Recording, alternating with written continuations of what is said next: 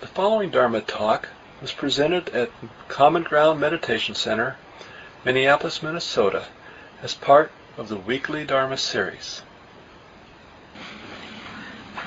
Good evening and Happy New Year.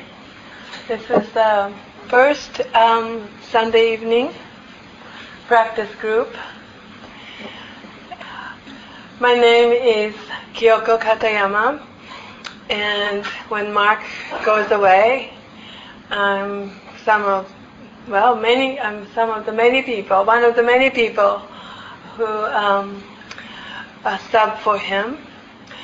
And actually, he usually asks me to do Sunday morning um, practice group when kids come in at the end and they sing and the grown-ups follow and it's really sweet.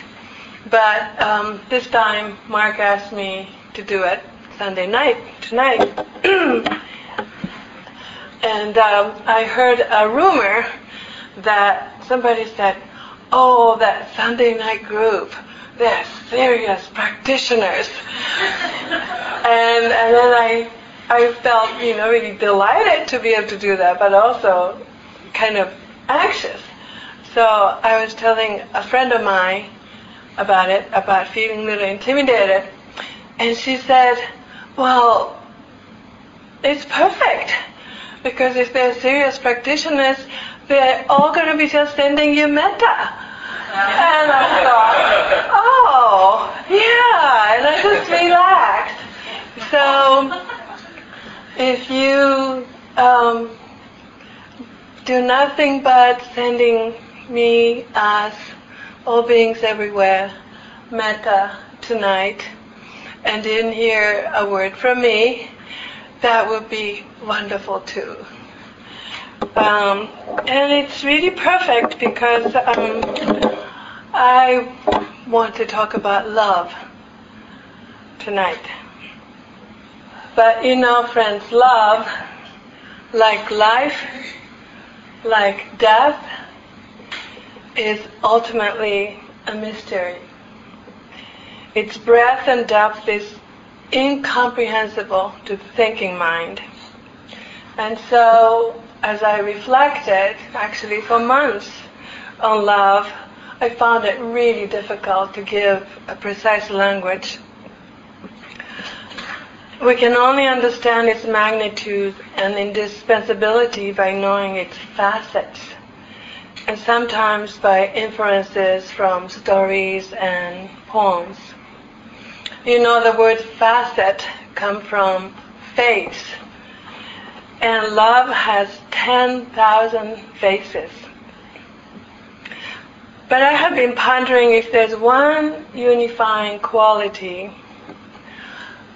and I've been wondering, I wonder if that unifying quality is something that make us alive, not just figuratively, but also literally, and bring us home to our true refuge, to our nature. So my talk tonight is a, a humble attempt at the impossible, having bitten off something so much bigger than I can chew. But I feel passionate about this topic, and so I'm going to give a try. and here's a poem, one facet, one face of love that is a flower and a pig and everything between. And I'd like you to notice the quality of your heart right now. Think of one word to describe it if you can.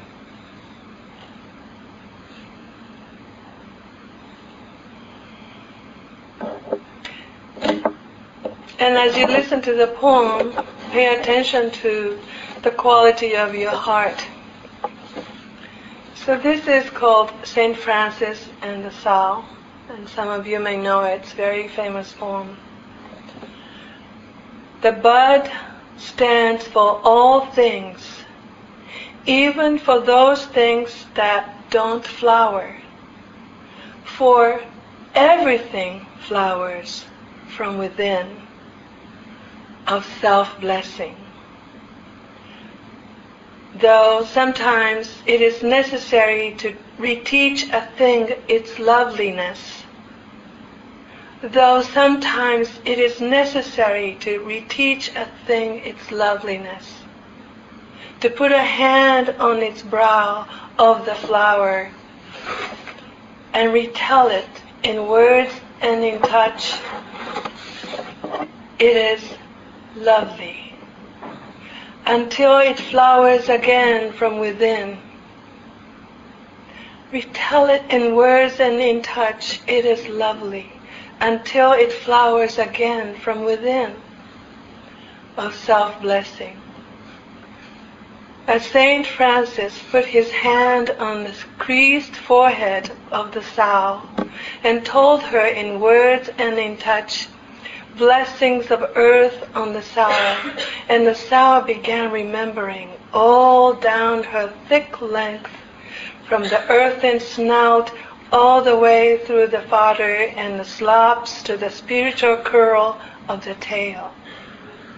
From the heart, spininess spiked out from the spine, down through the great broken heart, to the sheer blue milk and dreaminess, spurting and shuddering, from the fourteen teeth into the fourteen mouths, sucking and blowing beneath them.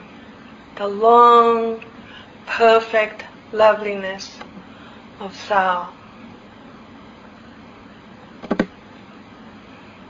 And now, what do you notice about the quality of your heart as you heard the poem? Can you think of one word that may describe it?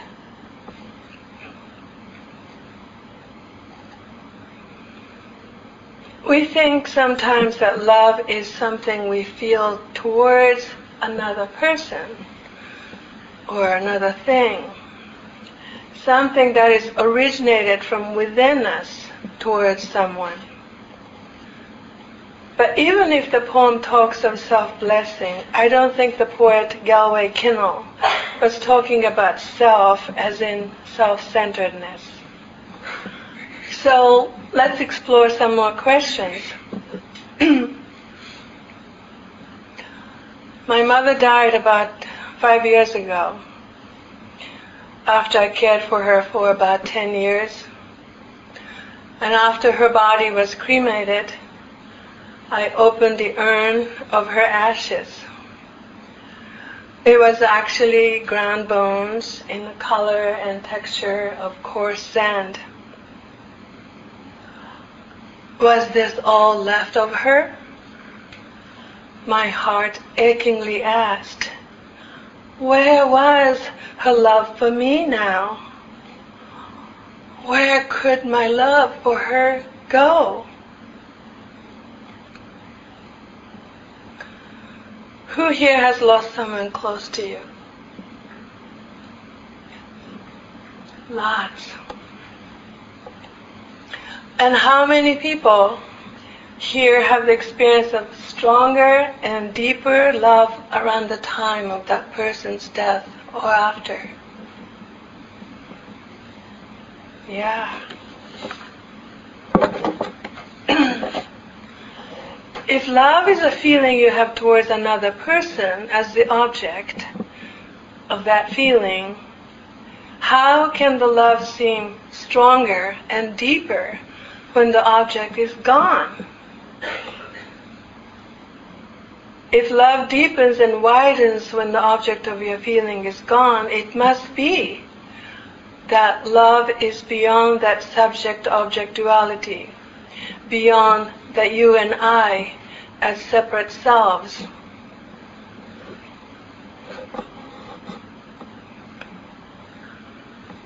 When my husband became sicker and sicker before he died a year and a half ago, my love for him grew stronger and deeper, even as he was no longer able to meet my personal needs as my companion. Every day, in small increments, he lost his abilities as a man until all he could do was look at me between his labored sleeps. Yet, the loving glance from his eyes gave me so much and sustained me. When I reflected on that months later after he died,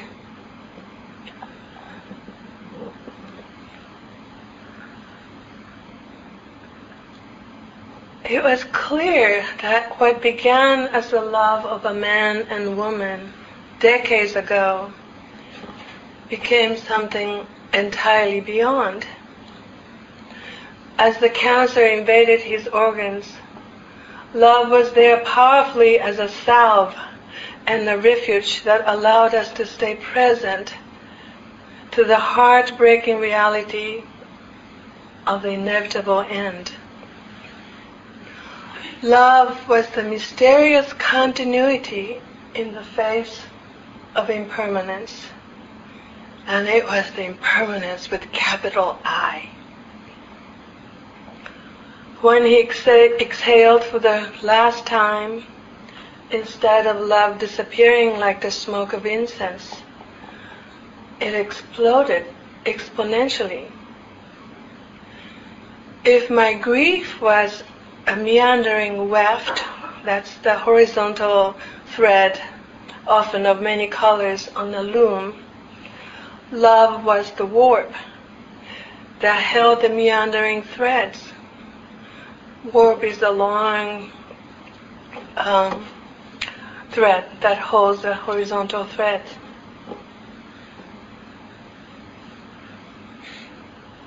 I felt his love more deeply all around, where I could not tell any longer his love or mine.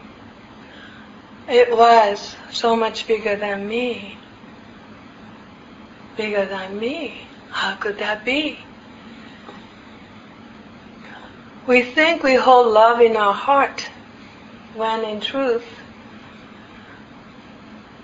we are held by it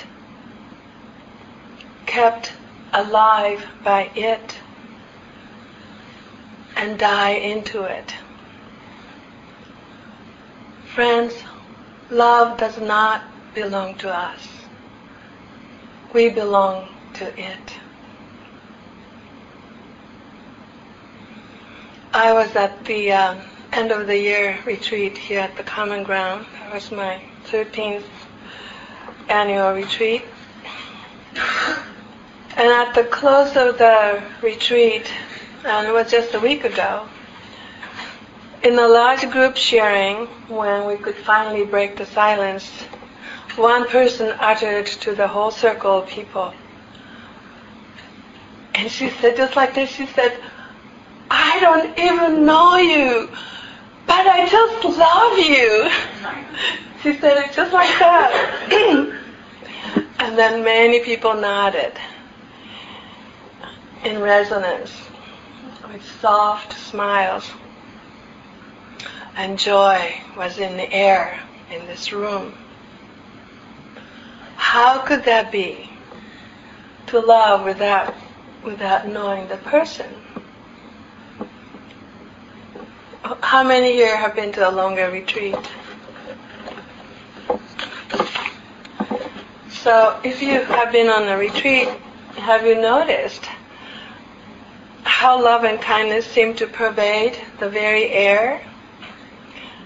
Even when we don't talk, we don't look at each other, we don't make eye contact, and we sense we aren't just trying to be good Buddhists. And love here at the center in this room was palpable. We could almost touch it. Thomas Merton tells how, quote, in Louisville, at the corner of 4th and Walnut, in the center of the shopping district, I was suddenly overwhelmed with the realization that I loved all those people, that they were mine and I theirs, that we could not be alien to one another, even though we were total strangers. It was like waking from a dream of separation. So when I cried out, Where did your love go, Mother? And at first I felt a deafening silence, piercing emptiness. And I sat in the middle of it, among what at first felt like rubble of something broken. The sharp edges of the brokenness eventually gave way to something tender and alive.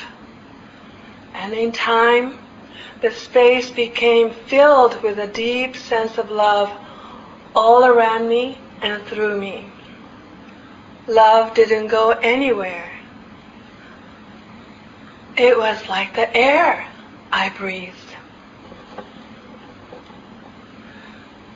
My teacher, Matt Flickstein, once told me that love is the currency on our human journey. And currency, well, like money in some ways, it's an energy we exchange. And that word currency shares the same uh, root word as current. Current is something that flows. Current is something that enlivens the now. What we experience as loving feeling is just a tiny reflection of the unending sky, something that big. Gil Fronsdal, the guiding teacher at the Insight Meditation Center of the Redwood City, said, just as blood nourishes the heart, which keeps it flowing, so love nourishes spiritual freedom and is in turn kept flowing by. So if love is like the air we breathe, or something that flows around and through us, shall we just let it be? Do we need to do anything?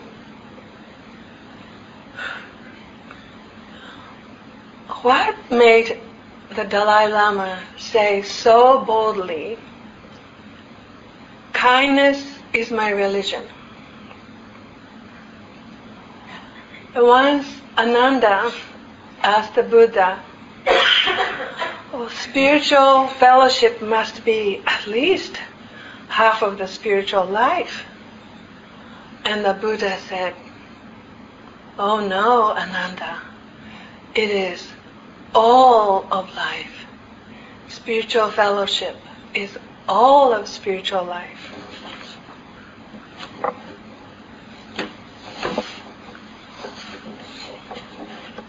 It is not directly quoted in the suttas, but clearly it is understood that boundless love, love without particular object, is a form of liberation.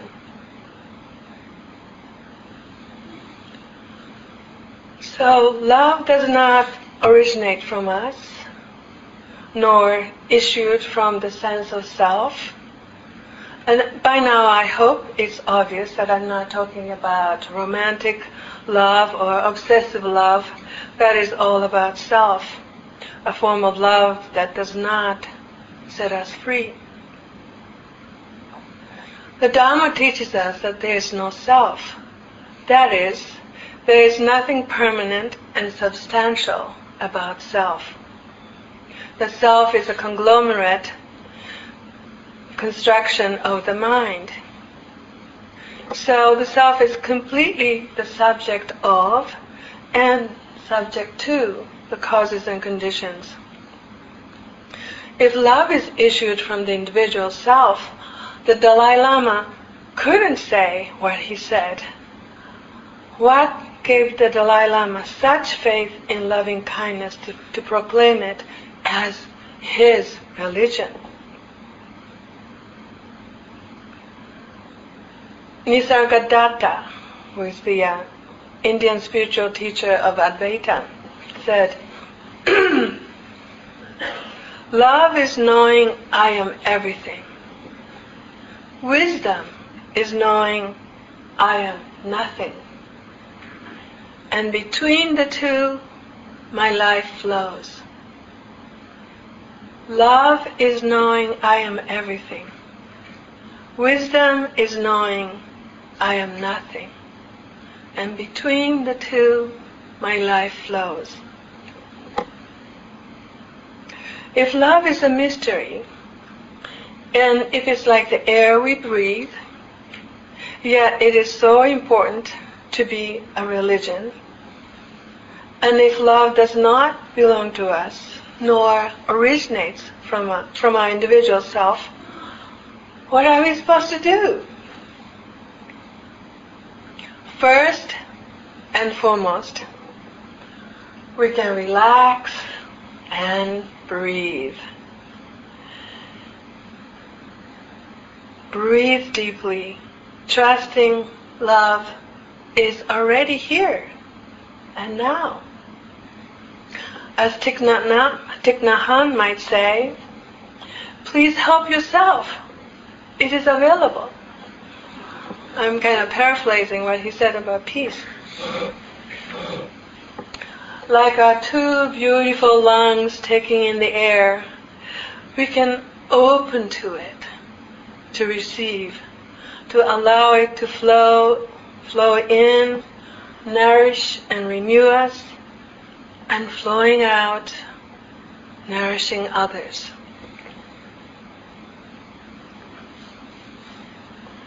what we are to do, we are to open to it. It is a radical opening of our whole being into the present moment. It is not up to us, just like it's not up to us for our lungs to breathe in and out. Receiving love is not up to us though we can create mighty obstacles to it. And this is where the practice comes in. This level of opening can be trained by bringing intention and attention to the moment. Intention and attention to the moment. Now it begins to sound like a meditation practice, doesn't it? Our untrained mind is naturally in a contracted state.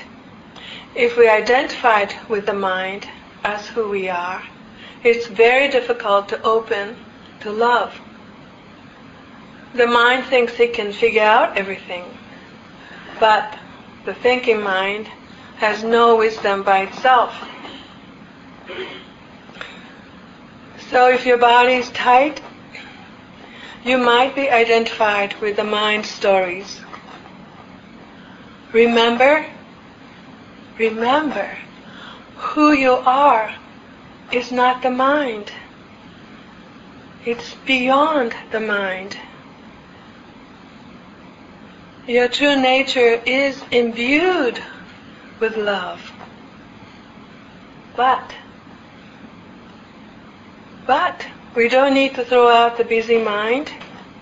We don't need to throw out the unskillful, unskillful thoughts or the contracted body or the confusion about all these things that we've been talking about. Who we are is so big and boundless. There's room for all. And it can witness the contraction of the mind and body without throwing anything out of our heart.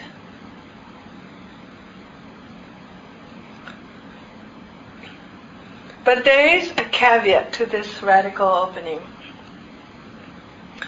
When we open, anything can come in. Anything then can touch us deeply, good or bad. And we can feel thrown off, hurt, or confused or ecstatic. While on the retreat last week, one person went to a shopping mall on Lake Street to get something for his car during a retreat.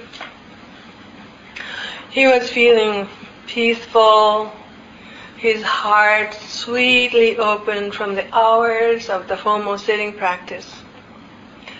And as he arrived at the mall, there he unexpectedly was exposed to a mother beating on a child strapped in a car seat.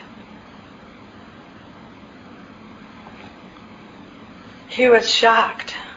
He felt shaken up and his mind raced, trying to figure out what to do. And he noticed his own violent thought towards the abusive mother. The car took off and he was left with the trepidations of having just witnessed something so terrible.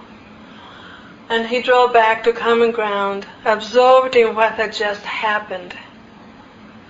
Where did the peace and the sweetness of his open heart go? he asked himself. So during the small group, in tears, he was compelled to tell the group what he just witnessed and his reactions to it. He didn't say it, but it was obvious he was feeling many feelings anger at the mother, sorrow for the child, and his helplessness, helplessness to stop the abuse from happening. And when he told the story in the small group, there was a gasp. In the group itself, as if each listener felt the pain of the child, the mother, and the anguish of the person telling that story. We wish we could alleviate the suffering. So, this is one facet of love. When love meets suffering, it becomes karuna, compassion, and the wish to stop the suffering naturally arises in our heart when it's open when my husband died, my sorrow was so profound, I feared that I could not contain it. I was afraid it was like ocean swallowing me up and I would be drowned in it. I couldn't think straight. I couldn't remember things. I couldn't make plans. I was not very functional. I had doubts that I could I could ever be normal again. And some days the only way to get through life was by becoming numb. And so I was in a state of constant vulnerability. And I felt tempted to conclude that something was wrong with me. But I knew it wasn't about me, about myself. It was all the causes and conditions passing through me.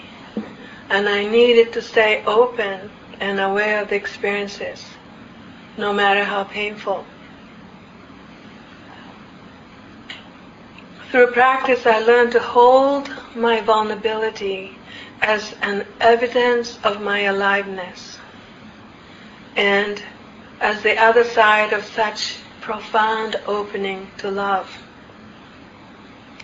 You know the derivative of the word vulnerability is the Latin word for wound?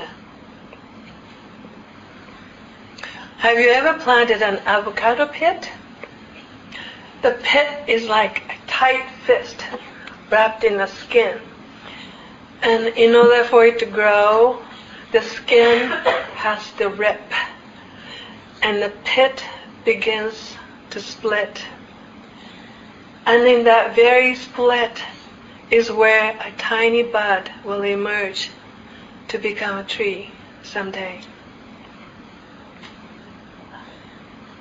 In that small group discussion, when the man told the story about a child being beaten, someone quoted, and obviously the teller of the story, his heart was broken. Someone quoted a Jewish saying about God entering in from the crack of the heart.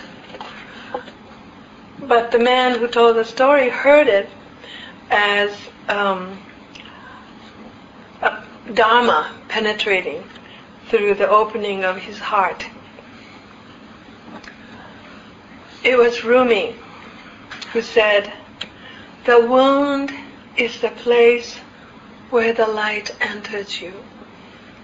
Wound is the place where the light enters you. How can the how can the heart grow to hold more love without breaking?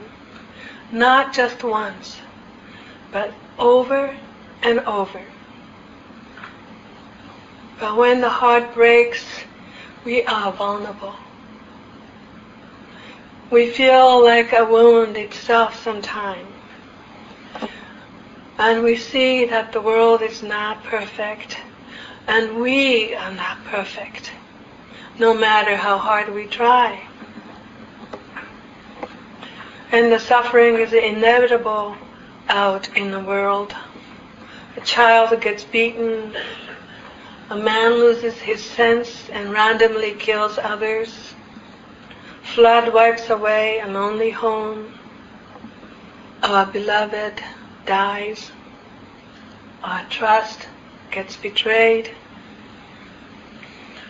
We lose a job and we worry about livelihood while doubts and insecurities fill the mind.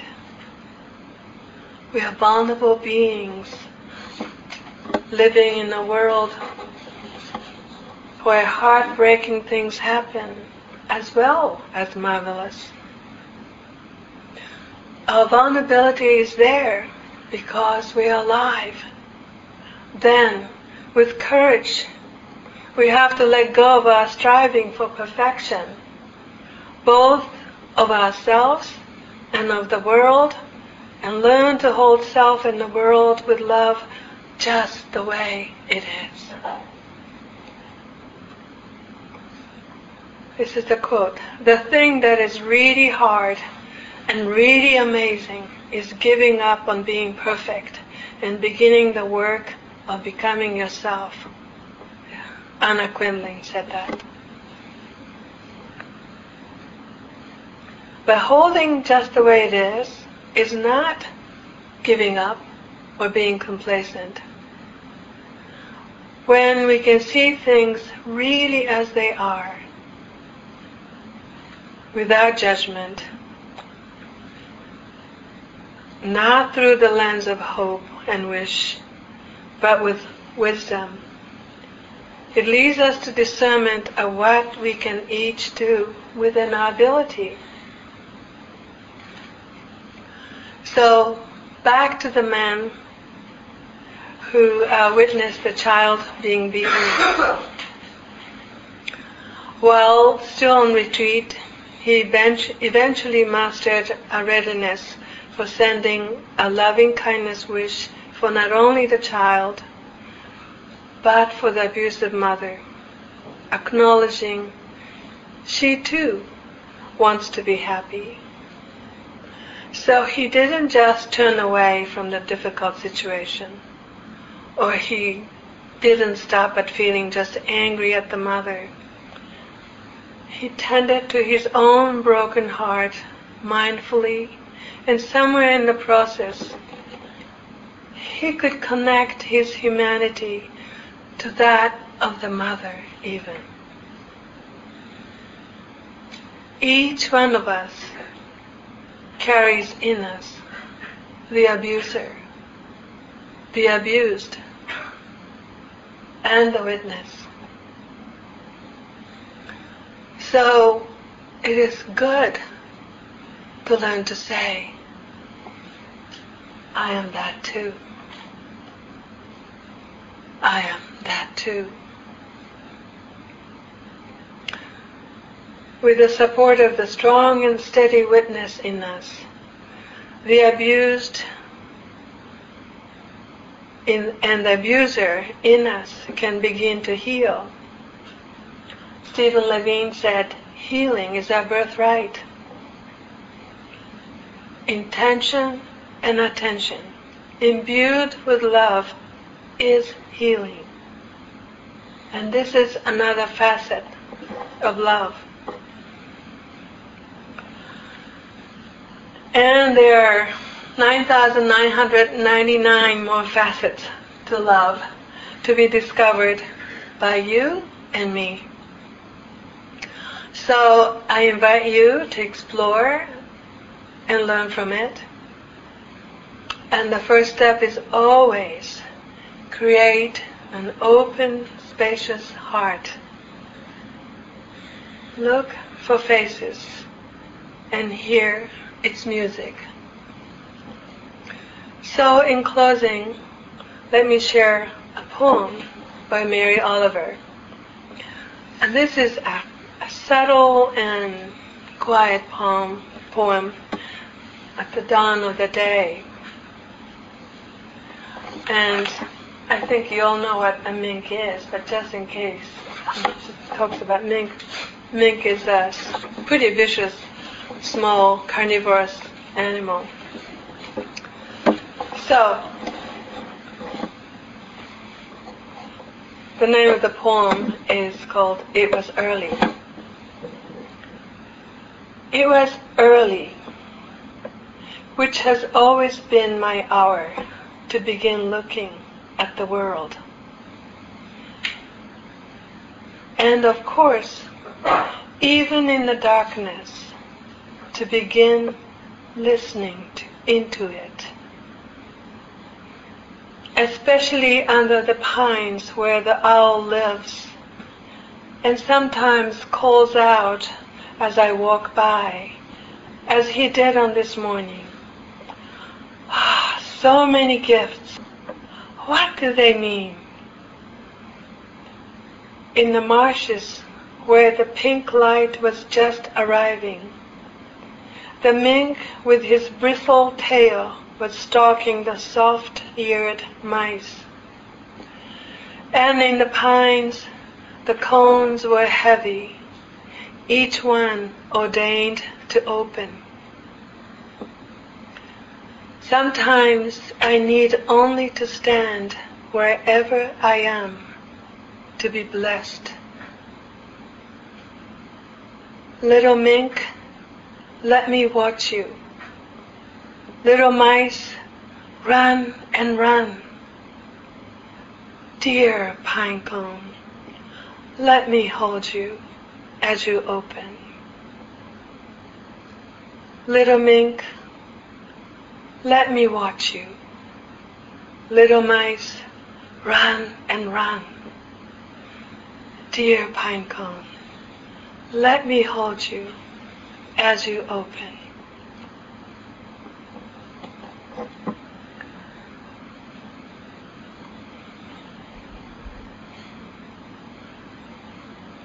So we have lots of time for discussion. And I hope it's more discussion than Q&A. Any comments, feedback?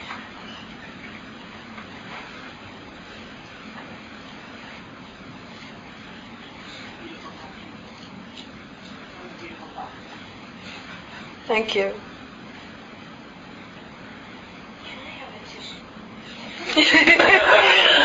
yes.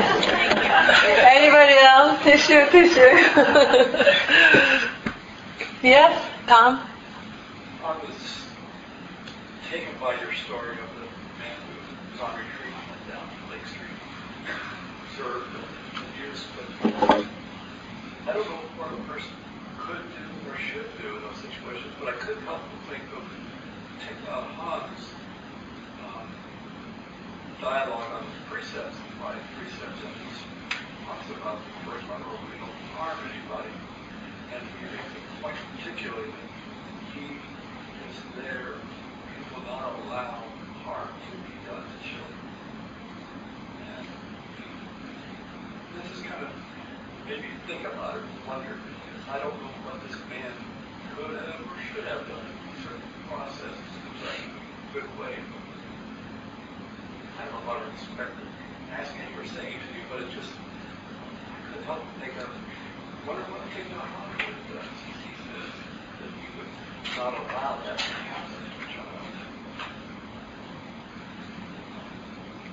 well, we wish we could not allow that to happen, but it happens.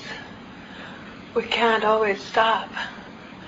And if there's a hundred people here, I think there may be a hundred responses because each one of us is a little different. And what what we can do would be different. You know, some people might contribute to organizations um, to um, stop child abuse. Some people make plans for next time it happens, I'm going to talk to the person. Or some people just begin earnest practice of metta, so then metta can just come out as sweet witness. So, uh, you know, I'd love to know what Thich Nhat Hanh would do, but Thich Nhat Hanh may say he wouldn't know until it happens. I don't know. I, I think it's a wonderful thing for each of us to ponder. And and and we can just anticipate and we don't live in a perfect world. And and it happens. We can't stop. And our heart breaks. And how do we stay present to our heartbreak? So love can enter. And one one action that this man took was to send metta also to that mother. I'm going to get to you in just a second. Um, I, by the way, I, I got the permission of the man to tell his story, so I'm I'm good. Um, but I didn't get the permission from the others. But um, what was interesting was in a small group. Um, so because we met every day, we kind of processed. We, the story kind of evolved, and um, on the second day, he was the storyteller was sharing kind of his process a little bit more, and one person said, you know, I was abused as a child, and um, terribly, but as an adult, uh, recently, um, I had a meeting with my father and mother who beat me, and it was a beautiful meeting where we all began to heal. And in the same me- meeting, um, another person said, "You know, I I abused. I was abuser." And um, the story uh, made me think. You know, I didn't want to think about it, but it just brought to my mind. So I worked with it, and she was able to heal that part of her that was abusive. And so at the end of that meeting, um, you know, this is where the, my talk came from. Was you know, I really felt like uh, we, we are the abused, we are the abuser, and we are really witnessing. And I had this vision of this child who was beaten and the mother who beat.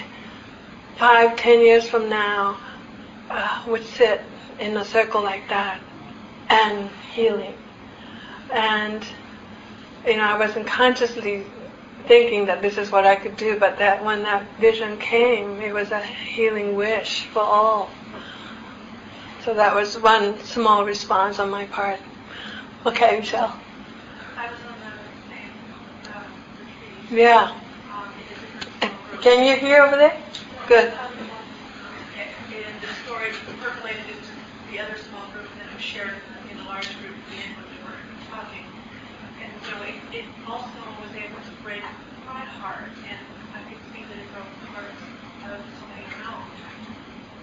And I took that with me, the little trepidation, when I left the retreat. And I went down to the, the sort of co-op to get Decided I would have my lunch there and try to eat as mindfully out there as I did here. And next to me at the table, at the next table over was a family, um, a son about 13, a daughter about 6. uh, and, the, the parents.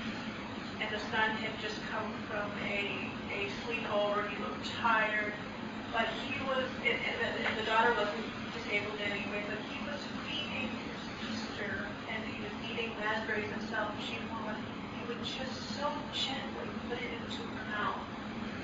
And just seeing this, you know, 13-year-old-ish boy being so gentle with his sister, my heart broke again.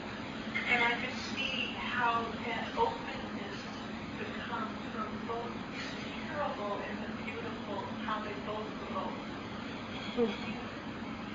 Yeah, thank you. hmm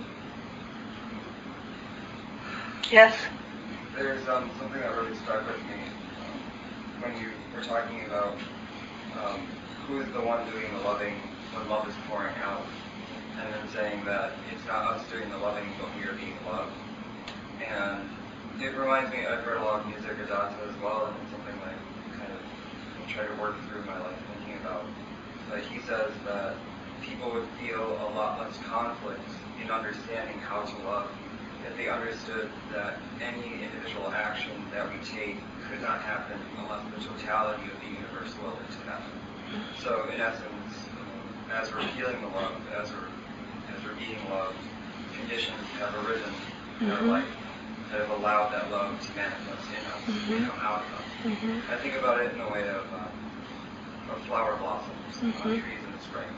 You know, it's not the tree that's making the blossoms bud or grow, but it's rather the totality of the environment allowing for that tree to show its beauty through its buds. Yeah. Yeah, thank you. Yeah. Yes? Just to add on that, Speak loud so everyone can hear. The first poem you read really touched me, the idea that the bud itself doesn't even have to open, that it has this ability to sort of open within itself and, and know, that we know, know once again its own beauty, and that was a very beautiful image for me.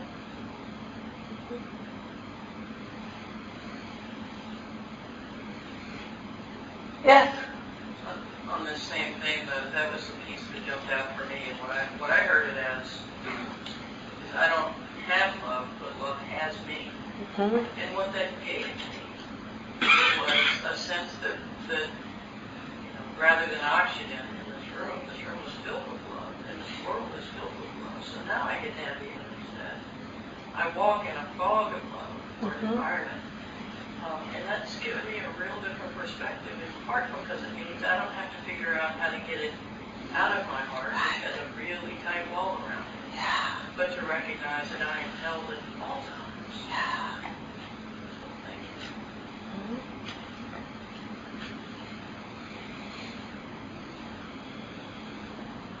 Hmm Um, yeah, thank you for the talk. That's beautiful.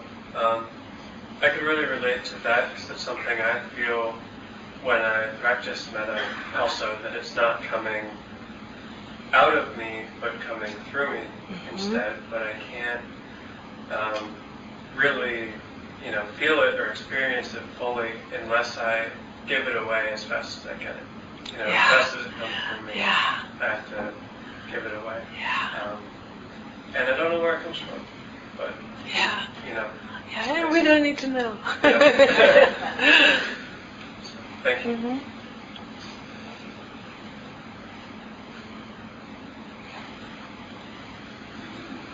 Any other comments?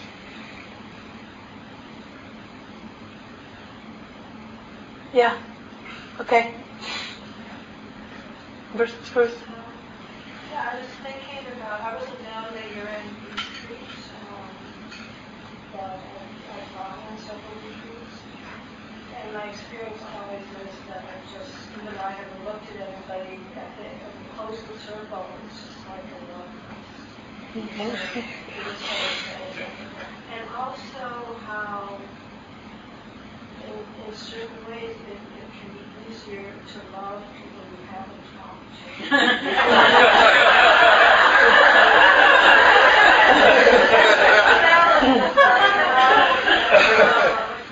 Relatively Dalai quote, you know, that his religion is kindness. And, uh, and I just want want to say in this room full of love that my intention is to um, practice more kindness to my everyday life, to just do love as a retreat. Mm-hmm. Mm. Thank you. Judy?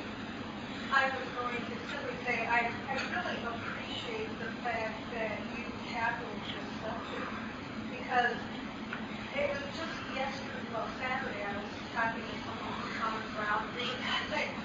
is love? I mean, you know, it's just like topic so big that most people to about but it was really lovely have you, you know, embrace the topic. Mm, thank you. Yes? I have a question. Um, so I don't know if it's a, um, a, a personal defect or defect of my practice, but I, I, I cannot do loving content.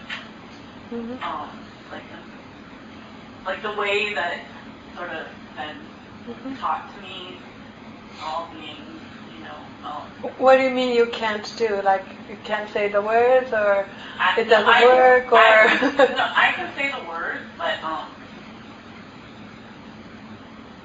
Okay, I just feel I'm struggling. That I feel like I have to be as truthful as you were. 'cause You were really, really, really honest. You know. And I feel like that was like part of love. It was really, Hmm? really beautiful. So Mhm. I'll just be honest. Like I, um. Kind of like what she said about like you know people. It's um sometimes often harder to love everybody. Mhm. And there's something that just feels a bit disingenuous Mhm. sometimes. Mhm. Um, and I know myself, I know like probably my greatest gift or asset is that I'm honest, but it's also my greatest problem in life.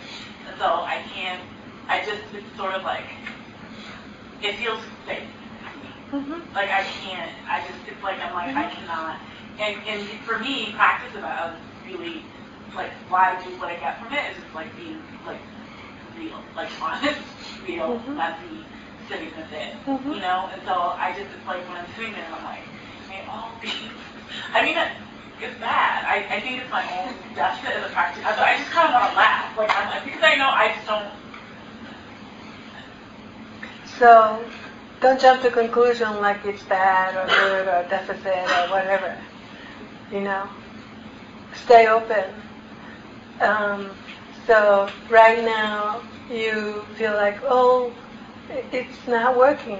It's not. It's, it's not working in the sense that it kind of is, is against something you probably love about you, which is your honesty.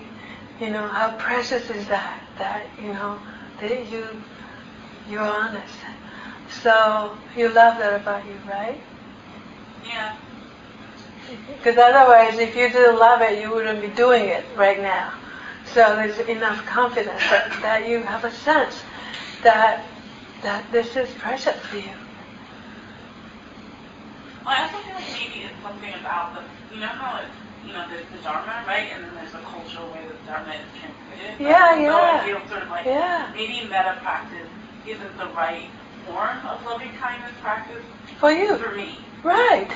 You know what I mean? Yeah, of course. Saying that maybe. I, I had trouble with metta too. I mean, you know, I kind of struggled in a similar kind of way. Um, I so, um, but don't give up. Um, if it feels like fake, don't do something that feels like yeah, fake. can't do- I just can't do it. Yeah, and just keep on exploring ways that you you, you open your heart. Keep on noticing, you know, when this kind of opening or kindness or this feeling that arises, and like pay attention to to that. See if you can give language to that, and then you can have metta. You know, you can you can have practice that works for you without feeling like fake. Who wants to be fake? You know, authenticity is, is another facet of love. So, so yeah, it's not a problem. Yeah. Is, is that hand? Okay. Yeah.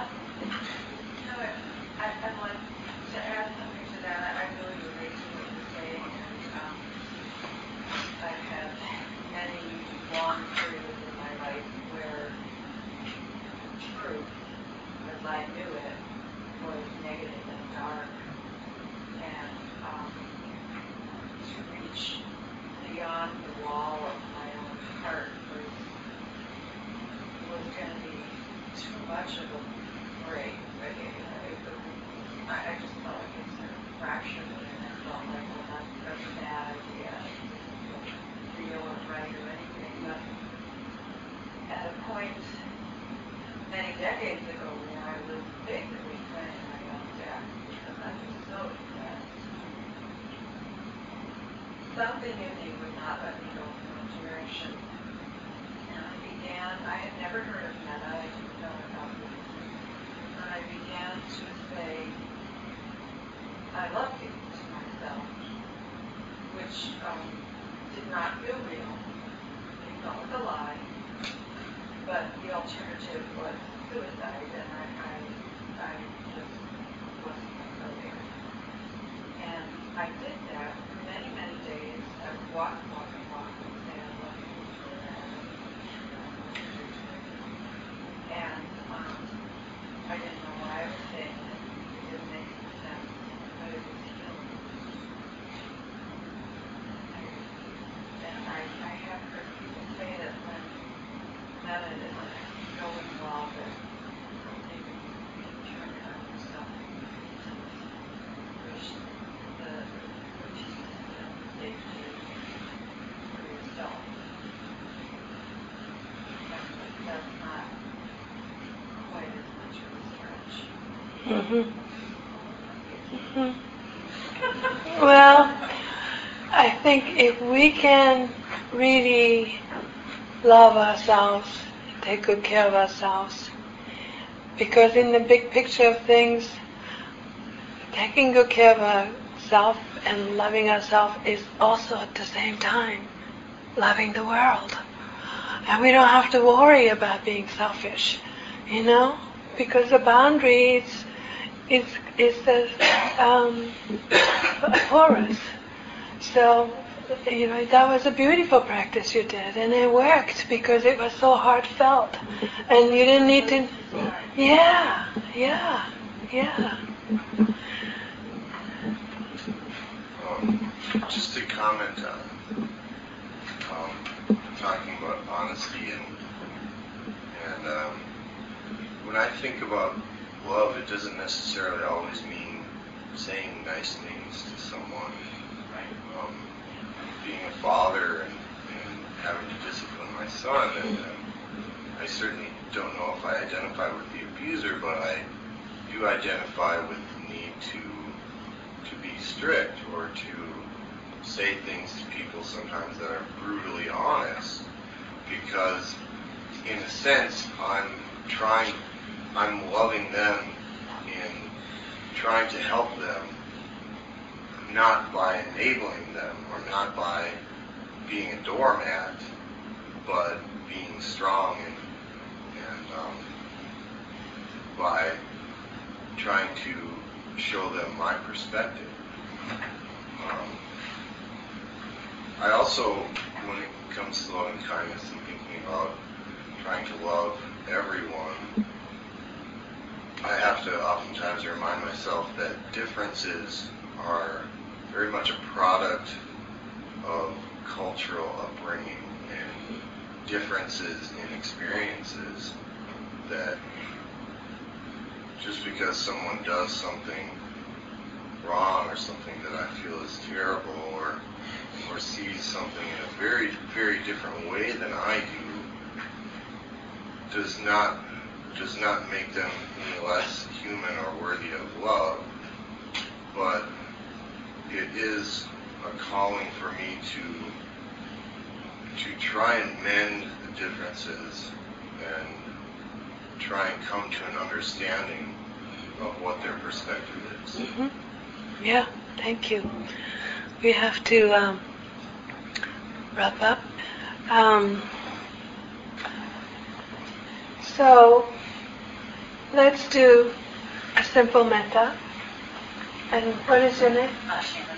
Shannon. Um, find feeling the language or whatever that works for you. Okay? Um, and you don't have to do this with me, but I think this is a nice way to um, end this evening. May all beings find happiness. May all beings be safe from harm. May all beings be a good friend to their body. May all beings live their life with ease and joy. May our practice towards awakening benefit ourselves and all beings everywhere. May all beings be free from suffering.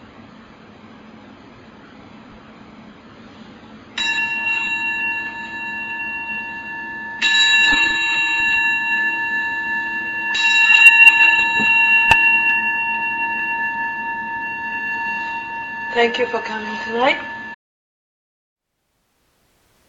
Thank you for listening. To learn how you can support the teachers and Dharma Seed, please visit dharmaseed.org slash donate.